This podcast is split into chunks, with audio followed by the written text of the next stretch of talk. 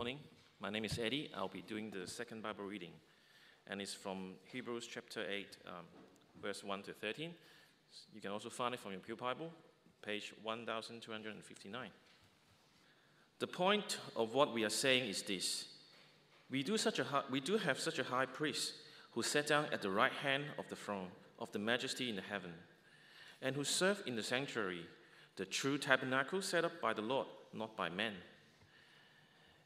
Every high priest is appointed to offer both gifts and sacrifice. And so it was necessary for this one also to have something to offer. If he were on earth, he would not be a priest, for there are already men who offer the gifts prescribed by the law. They serve at the sanctuary that is a copy and a shadow of what is in heaven. This is why Moses was warned when he was about to build the tabernacle See to it that you make everything according to the pattern showing you on the mountain. But the ministry Jesus has received is as superior to theirs as the covenant of which he is a mediator and is superior to the old one. And it is founded on better promises. For if there had been nothing wrong with the first covenant, no place would have been sought for another. But God found fault with the people and said, The time is coming, declares the Lord, when I will make the new covenant with the house of Israel and with the house of Judah. It will not be like the covenant I made with their forefathers when I took them by the hand to lead them out of Egypt, because they did not remain faithful to my covenant, and I turn away from them declares the Lord. This is the covenant I will make with the house of Israel after that time, declares the Lord. I will put my law in their minds and write them on their heart. I will be their God, and they will be my people. No longer will a man teach his neighbor or a man his brother, saying, Know the Lord, because they will all know me, from the least of them to the greatest. For I will forgive their wickedness and remember their sin no more. By calling this covenant new, he has made the first one obsolete. And what is obsolete and aging will soon disappear. This is the Lord for God. Thank you, Eddie. Friends, how about we just open in prayer before we go into the word? Gracious Heavenly Father, we acknowledge your word is a lamp to our feet and a light to our path. So we ask you that you illuminate our hearts and minds to receive your truth as we hear your word to us this morning. And in all things, may you be magnified and glorified. And we ask that you do these things in Jesus' name and by the Holy Spirit. Amen. So, some of you might not know, but I used to practice Hinduism. And as a Hindu, I felt I had to do a lot of things. I felt I had to pray to an idol every day. I felt I had to take part in a lot of rituals and ceremonies. I felt I had to go to festivals in temples. And why did I do all this? Well, it's how I was taught to have a relationship with God, one dependent on me to perform my duty. And having worked with a number of Muslim colleagues in the past, I realized that they too thought in a similar way. That's why I'd find them telling me that they had to pray on their prayer mats daily. They had to go to a mosque every Friday. They had to abstain from certain foods. And the reason is because, once again, it was all based on them to perform their duty. And the danger for us as, as Christians is that without the right understanding, we too might think that our relationship with God is based on our performance, on our duty, where we feel we have to keep doing this and that. So, if that's not the way to relate to God, how should we relate to God? Well, the Bible says it's through a covenant And what is a covenant? Well, we heard in the kids' talk, it's basically a formal agreement between two parties where they both have to keep the agreement together and fulfill that agreement. And the term was first used in the ancient Near East, where a mighty nation like Persia would conquer a weaker one and then enter into a covenant. And what that meant was that the weaker nation had to pay tributes and had to follow laws and in return receive protection. And we saw in Exodus earlier this year that even God entered into a covenant with his people. And he did that after he rescued them from Egypt. And in, in, in this agreement, effectively, God said, if we obey, he will bless us. And if we disobey, then we will face judgment. But God, in his kindness, knowing that we are prone to sin, he gave us priests. He gave us priests to help us with this covenant, who mediated on our behalf. So, can you see the problem, though, relating to God according to Hinduism, Islam, or even Judaism?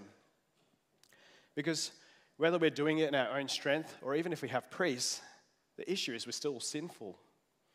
And the issue is we're still trying to do it in our own strength, with our own duty, uh, fo- following it as best as we can. And, and the reality is, this is actually exhausting. And it will never be enough because our sins are too great. Which is why today's passage from Hebrews 8 is so important. Because we'll see that it is only God who himself can fix this problem. And he did this by sending his son into the world. And so the big idea to note down and remember is after Jesus got involved, our relationship problem was solved. So it's up on screen there. So I'll repeat that again. After Jesus got involved, our relationship problem was solved. And the two truths we'll be looking at this morning is one, how Jesus got involved to deal with our sin, and two, the new relationship we experience as a result of our relationships problem being solved. So, the first truth Jesus got involved to deal with our sin. And he did this in three ways, as seen in Hebrews 8 1 to 5. And if you look at your outline, you'll see those three ways.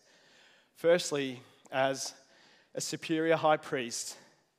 Secondly, in the superior sanctuary. And thirdly, by providing a superior sacrifice. As we saw last week in chapter 7, we have a big high priest who mediates between us and God. But some might say, so what? The Hindus also have priests, the Muslims have imams, and even the Jews have the Levitical priesthood who do similar things. They mediate between people. So, what's so special about Jesus? Well, to understand this, let's just look at your typical high priest. Let's take the sons of the Jewish high priest Eli, for example. The people entrusted them with animal sacrifices to God. And do you know what they did? They'd eat the best part of the meat. Now, I don't know what that's like as a vegetarian, but they'd carve out a juicy T bone steak for themselves to off, uh, before offering to God. And that's just a tip of the iceberg of the sin and the corruption, even in the priesthood, who were meant, after all, to help the people. In fact, all you need to do is a Google search of religious leaders and corruption, and you'll find out how common and how prevalent this is, even amongst Christians. And so, and why is this common? Well, simply because the priests are sinful people like you and I. But this is where Jesus is so different. He's the sinless Son of God. He's the eternal, he's from the eternal uh, uh, priesthood of Melchizedek. He's appointed by an oath from God to help us. It's why the author emphasizes on the first verse, uh, uh on the first verse, where he says, The point of what we are saying is this we do have such a high priest. And he's better than any human priest. And, but there's something else that makes Jesus even more special. And what's that, you might ask? Well, you see, we find him sitting down. And why is that so significant?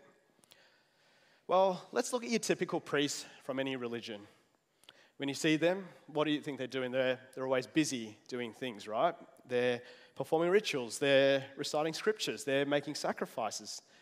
In fact, one Buddhist monk that I knew in my past, he would get about four hours of sleep every night because he was so busy doing this and that.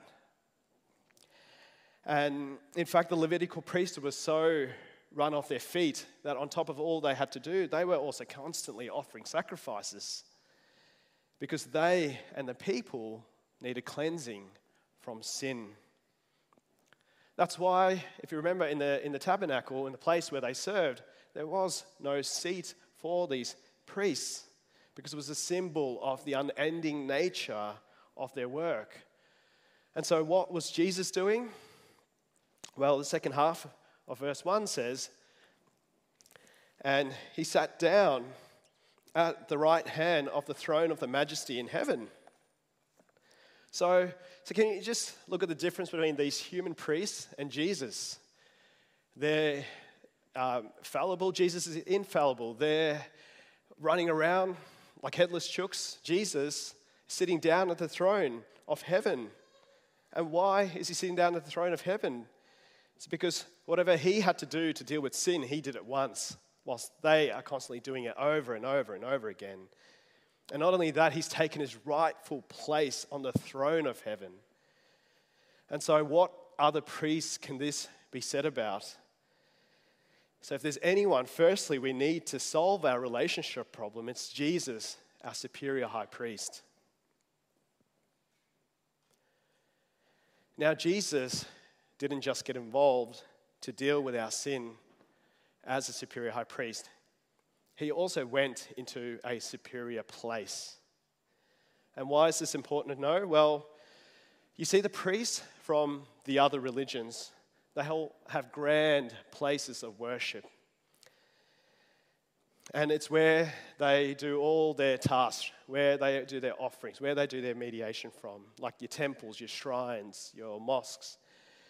And clearly, a lot of thought has gone into designing and building these places because of how important they are to the people, because of what it means in these places and what happens in these places. So let's consider the earthly tabernacle where the Levitical priests served from.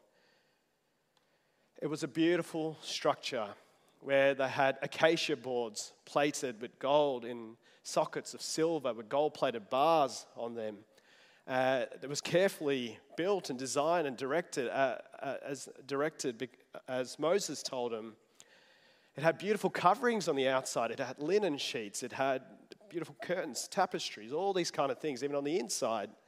So why do they go into all this effort for?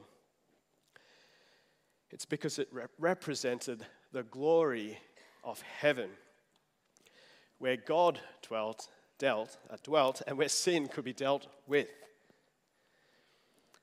And, and when the tabernacle moved into the temple, when it became a temple, this structure looked even more grand. But as important as these places of worship are, they're not the real thing. They don't last forever. And that's why uh, part of verse 5 in the tablet, uh, part of verse 5 uh, says about the tabernacle, it's a, a copy and shadow of what is in heaven. And we know from history the Jewish temple was even destroyed, not only once but twice. So that just shows the temporary nature of such a place. But now here's the difference.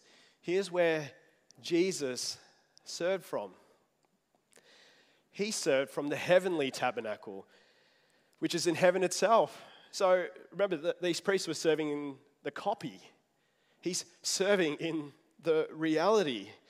He's serving in one not built by man that can be broken down, but built by God that lasts forever, that's eternal. He's serving, even, even though these earthly structures were so beautiful, this is the glorious structure in all of heaven. That's why verse 2 says about Jesus. Uh, verse, sorry. He, he serves in the sanctuary, the true tabernacle set up by the Lord, not by man. So, not only do we have a superior high priest in Jesus, he's dealt with sin in the glory of the heavenly tabernacle itself. Now, there's one more thing that was needed to solve our relationship problem. And what was that? A superior sacrifice. Now, back in the day, the Levitical priests couldn't just come into the temple empty handed. In fact, none of these priests could come into the temple empty handed. So, what do they do? They had to come and bring a sacrifice for the cleansing of themselves and the cleansing of the people. And so they offered the blood of bulls and goats. And we see this in many religions in the world today, where they come offering uh, incense and food, and they throw all these things in a fire. They do all sorts of things, which is why our high priest Jesus also had to bring a sacrifice. And verse 3 says, Every high priest is appointed to offer both gifts and sacrifices, and so it was necessary for this one also to have something to offer. Now, the reality is, the sacrifices that the Levitical priests brought obviously were never enough because it was the lifeblood of animals and sure, they were innocent animals, but they could only temporarily cover for sin. They couldn't remove it, which is why sacrifice after sacrifice was needed because the people kept sinning and sinning and sinning. And if Jesus was born in the tribe of Levi, well, guess what?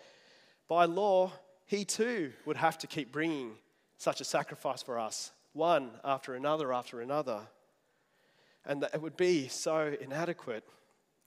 But praise God, he was born in the tribe of Judah, and that's why verse 4 says,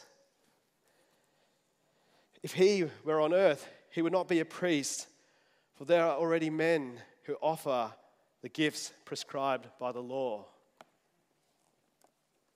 But remember, Jesus was still a priest.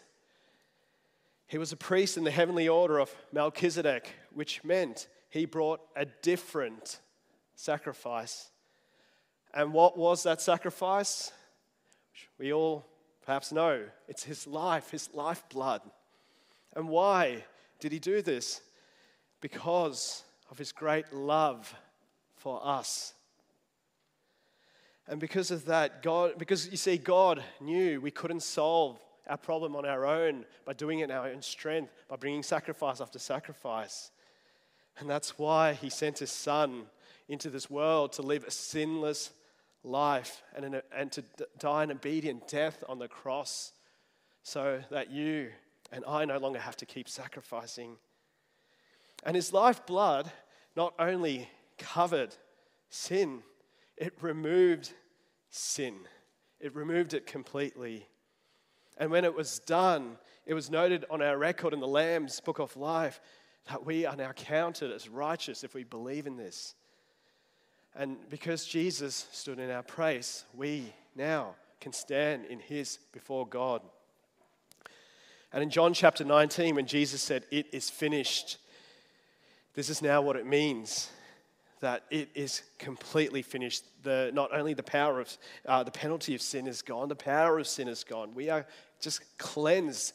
What we are like white sheets, right? It's just cleansed. The blood of the blood of the Lamb is on us, and it's completely done. A truly superior sacrifice.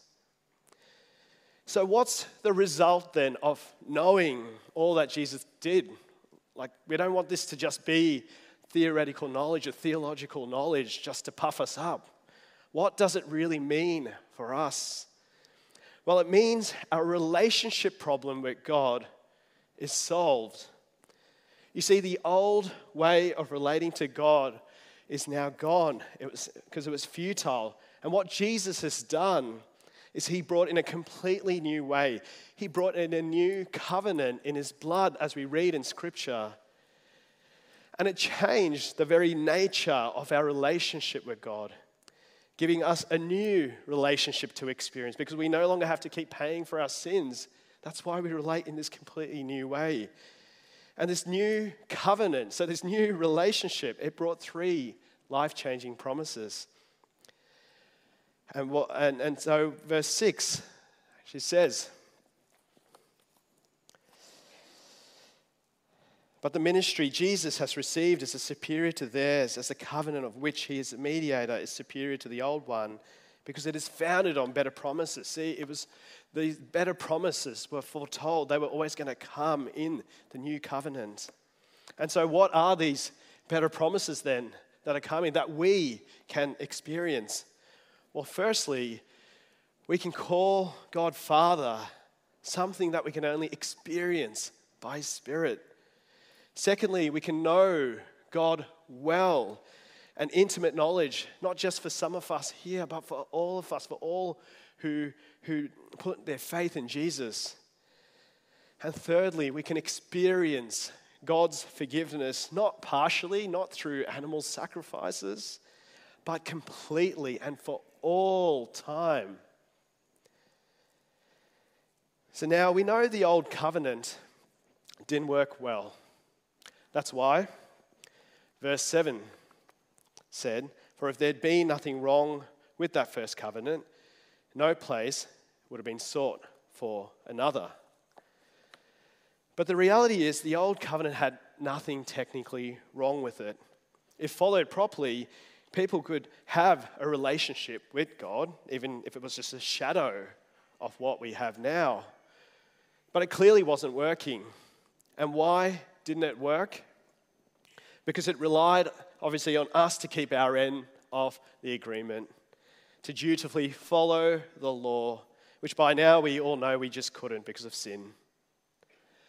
Which is why God in His love brought a new covenant, a new way to relate. And that's why verses 8 and 9, quoting the prophet Jeremiah, which we read about earlier, the author of Hebrews says, But God found fault with the people and said, the time is coming, declares the Lord, when I will make a new covenant with the house of Israel and with the house of Judah. It will not be like the covenant I made with their forefathers when I took them by the hand and led them out of Egypt, because they did not remain faithful to my covenant, and I turned away from them, declares the Lord. So, this is the amazing thing about the new covenant, because in this new covenant, God will never turn away from us. Because once again, it's no longer dependent on us. That's why we no longer have to fear this from God. That's why we no longer also have to relate to God through a priest, through ongoing sacrifices, through rules, but through an inward transformation. And how did this all happen? It's through the giving of the Holy Spirit of God. You see, when we were saved, upon salvation, God gives us the Holy Spirit to dwell in our hearts, not in a tabernacle, not in even a temple, to dwell in us. And, and in us, He gives us a new heart and a new mind with new desires, a new will, and a, and, uh, and, a, and a desire to obey, not because we have to obey, because we want to obey, not dutifully, but willingly. And that's why we now have the desire to love God with all our heart, soul, strength, and mind. It's not a chore. We want to do this. He's our God. And not just to love Him, we want to love others. And this is the very heart of God's law. This is what God was wanting all along in His covenant. But now we can do this through the Spirit. And that's why the f- first part of verse 10 says, This is the covenant I will make with the house of Israel after that time, declares the Lord. I will put my laws in their minds and write them on their hearts. And he did this, obviously, through his Spirit. Now, the Holy Spirit not only transforms us inwardly, but according to Romans 8, he testifies with our spirit that we are children of the Father through Jesus. You see, in the old covenant, his people could never call God Father, the privilege of calling Father.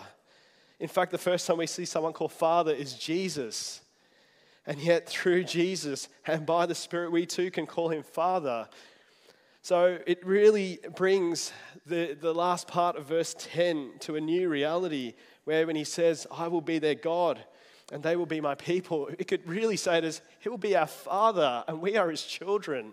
It's this closeness that we have, not just a, an intellectual knowledge.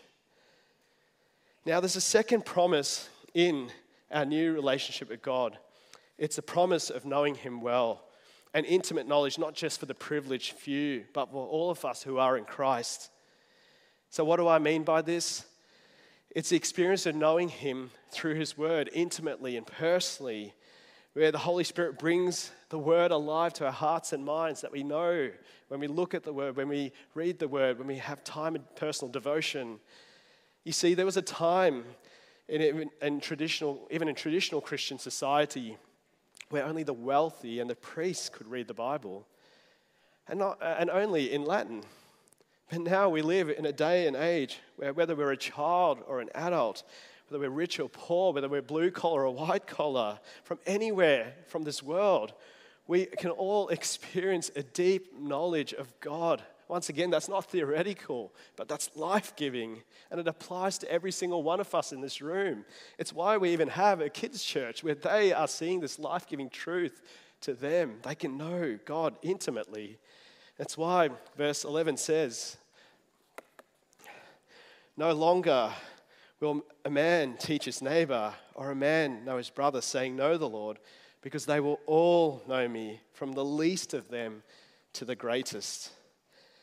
And I like this quote from A.W. Tozer that sums this up well. He says, The Bible's not an end in itself, but a means to bring men to an intimate and satisfying knowledge of God that they may enter into him, that they may delight in his presence, that they may taste and know the inner sweetness of the very God himself at their core and center of their hearts. What a privilege this is. And so we come to the final promise in this new relationship with God. And it's a promise of experiencing his forgiveness you see, in the Old Covenant, we could only know and experience a temporary relief of having sins covered by animal sacrifice. But in the New Covenant, all our sins are taken care of by Jesus once and for all. And we can know and experience complete assurance and that we are fully, fully forgiven. It means God no longer remembers us according to our sin, but according to Christ's perfection and forever. And not only have the sins of our past been paid for, but the ones today and tomorrow forever. Because God promises in verse 12 For I will forgive their wickedness and remember their sins no more. So, what then does this all mean for us today, right now, in this place? Well, firstly, for those of us who've never experienced a relationship with God, thinking that we can only relate to Him by our works, by rituals, by anything else, perhaps duty or sacrifice, the plea is to come. You are invited to take hold of this relationship you see, as I mentioned earlier, I used to be a Hindu. I used to practice Hinduism. It was also a time when I uh, was practicing Buddhism. In fact, I spent so many years of my life exploring a lot of different faiths. And the one thing they were all saying to me, no matter whether it was Hinduism or Buddhism, it was all up to me to undo my karma and do good deeds. It was all up to me to generate enough merit so that I can have a good life, uh, not just in this life, but in the next life. It was all up to me to work my way to get to heaven. But when I finally came to Christ, it was no longer up to me. It was no longer up to my works. It was no longer up to anything else because it was all up to Christ. And what a relief. So, if this is us this morning, if we're the ones depending on rituals and good deeds to make ourselves right in the eyes of God, the plea, once again, is surrender to Jesus and respond by, uh, by invitation to come to faith through Him so you can be made right with God and experience this new covenant. But now, I also want to speak to those of us who are Christian, who are meant to live in this light of the new covenant, but we're still living with an old covenant mentality. Look at, look at what verse 13 says. By calling this covenant new, he has made the first one obsolete, and what is obsolete and aging will soon disappear. And in this side of the cross, it has disappeared. Jesus has removed the old covenant, and there is no turning back. There is no going back. And so, why would we still want to live this way? Why would we want to live a duty centered, fear centered, rule centered religion? Like God is some harsh taskmaster just looking to trip us up every single time. Living as if God can only accept us after we reform our lives and start living perfectly. Living as if God is just out there to punish us. Living as if God is so far away and we're unworthy of His love because we're trapped in a vicious cycle of sin. But you see, living this way gives us no assurance to our salvation at all. And, and I also want to say, I've experienced something like this after coming to faith in Jesus, where I knew reading my Bible was good, and yet I struggled to do that consistently. Where I knew praying to God was good, and I struggled to do that consistently too. I struggled with short temperedness, where I hurt friends and family in the process. I struggled with being meek about my faith, downplaying the importance of Jesus in my life because I was fearing what people would think of me for believing in him. And because of all of this, I feared in living in the judgment of God. I feared living that I could lose my salvation. I feared that I was just living like a servant, not a son, feeling so unworthy. But in the new covenant, when I finally took hold of the promises of it, I held on knowing that I no longer have to live in fear. I no longer have to think that God is a harsh taskmaster because no matter how great our sins are, His mercy is more. And, and no, no matter how unfaithful I may be or we may be, He is faithful. And the reality is, and the greatest reality is, He's not just our God, He's our Father, and we are His children. I was His child, you are His children.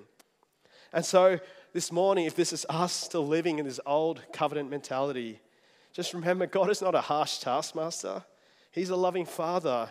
We're His children, we're forgiven. And not just because we have, we, we have done this or we have not done this, but because of what Christ has done once and for all and completely. And praise God, what an assurance this is that He's brought in the new covenant. So, because remember, Jesus got involved, and now our relationship problem is solved. Amen. Let us pray.